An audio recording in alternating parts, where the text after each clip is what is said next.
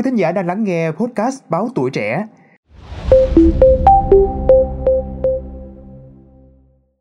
là người dân, trong nhiều năm qua tại thành phố Hồ Chí Minh, em cảm thấy buồn, xấu hổ.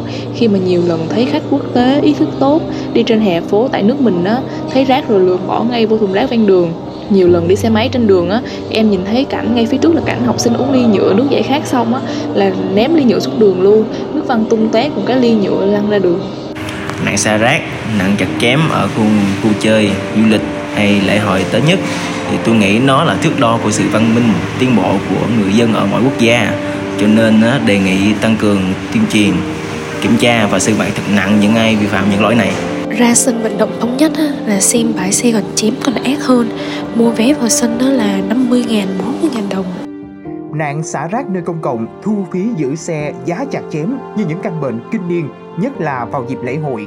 Câu hỏi đặt ra liệu những tình trạng khó khăn này của người Việt có thể được khắc phục trước Tết hay không? Đây là bí ẩn không lường trước được câu trả lời.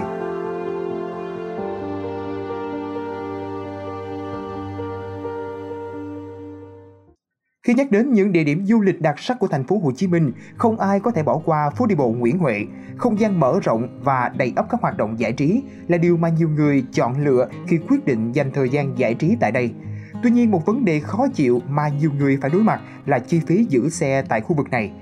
Vào đêm giao thừa, nhiều người phải bỏ ra tới 50.000 đồng để giữ một chiếc xe máy tại phố đi bộ Nguyễn Huệ. Điều này còn chưa kể đến đỉnh điểm khi tùy thuộc vào khung giờ và vị trí, giá có thể lên đến 60.000 đồng hoặc thậm chí vài chỗ đặc biệt đòi tới 100.000 đồng khi bãi giữ xe quá tải.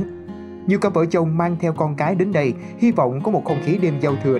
Tuy nhiên, họ lại phải lông vông bụng khi phải chi trả số tiền giữ xe lên tới trời vì không muốn trở về chỉ vì vào đây. Vào thời điểm này, bảng giá giữ xe ở nhiều nơi kinh doanh bí mật biến mất đột ngột. Những người có kinh nghiệm thường hỏi giá trước khi đưa xe vào bãi. Còn nhiều khách du lịch vẫn mặc kệ, chấp nhận thẻ giữ xe mà không biết mức giá cụ thể, chỉ nhận ra số tiền đỉnh khi đã đặt chân đến địa điểm. Sự vui vẻ mong đợi trước khi đến nơi du lịch đã mất hẳn. Ở những địa điểm khác, một số cũng tận dụng dịp lễ Tết để nâng giá giữ xe cao hơn so với ngày thường.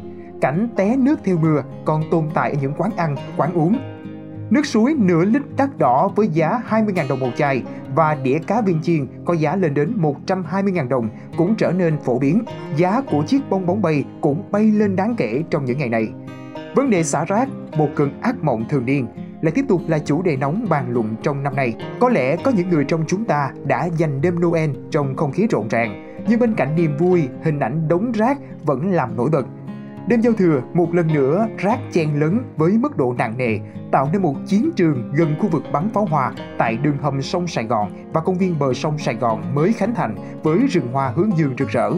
Mặc dù đội ngũ công nhân vệ sinh đã nỗ lực hết mình và được huy động lực lượng chi viện, nhưng công cuộc dọn dẹp vẫn kéo dài tới sáng hôm sau. Khi thăm các địa điểm văn hóa, thưởng thức miễn phí những món ăn tinh thần, chúng ta cảm nhận được sự đáng tiếc khi ý thức tự giác và văn hóa ứng xử dường như bị bỏ quên tại nhà. Hành động tốt của nhóm du khách giúp đỡ công nhân vệ sinh trong việc dọn rác tại phố đi bộ là đáng khen. Nhưng mọi điều này sẽ trở nên tốt đẹp hơn nếu như mỗi người tham gia vui chơi tự cầm túi rác đi vài bước để đặt vào thùng, giúp cho đội ngũ công nhân môi trường giảm bớt gánh nặng. Du khách quốc tế có thể cảm thấy thất vọng khi thấy rác bị vứt bừa bãi, nhưng như chủ nhà, liệu chúng ta có cảm thấy đau lòng trước căn bệnh này không? Đó là một câu hỏi mà chúng ta cần tự đặt ra và suy ngẫm về trách nhiệm của mỗi người đối với môi trường chung của chúng ta. Tết âm lịch, bên cạnh những nghi lễ truyền thống, thường mang theo một không khí phấn khởi của lễ hội. Chúng ta mong đợi rằng những vấn đề như giữ xe và việc nâng giá sẽ được giải quyết kịp thời, không để một bóng ma đen tối gắn bó với niềm vui Tết. Hy vọng rằng sẽ không ai thả câu vào nước đục. Các cơ quan chức năng đã đưa ra những biện pháp mạnh mẽ, xử phạt nhiều bãi giữ xe gắn máy với mức phạt cao ngất ngưỡng, lên đến 7,5 triệu đồng. Sự đồng lòng và hoan nghênh của người dân là một tín hiệu tích cực. Chúng ta mong chờ rằng những vụ xấu như vậy sẽ không lặp lại trong dịp Tết Nguyên đán Giáp Thìn năm 2024. Danh sách các bãi giữ xe vi phạm đã được công bố và việc đình chỉ hoạt động đối với những trường hợp tái phạm là hoàn toàn cần thiết. Mặc dù mức phạt đã được đặt ra khá cao, nhưng chỉ xử phạt tiền mà không có những biện pháp đối với những trường hợp nặng hơn có thể là chim đắm chúng ta vào tình trạng lặp lại. Chúng ta cần nhìn xa hơn, đề xuất những biện pháp hỗ trợ giáo dục và tăng cường ý thức cộng đồng để ngăn chặn tình trạng xả rác và việc nâng giá không tương xứng. Quý vị thính giả nghĩ như thế nào về vấn đề này? Hãy cho podcast Báo Tuổi Trẻ biết dưới phần bình luận nha.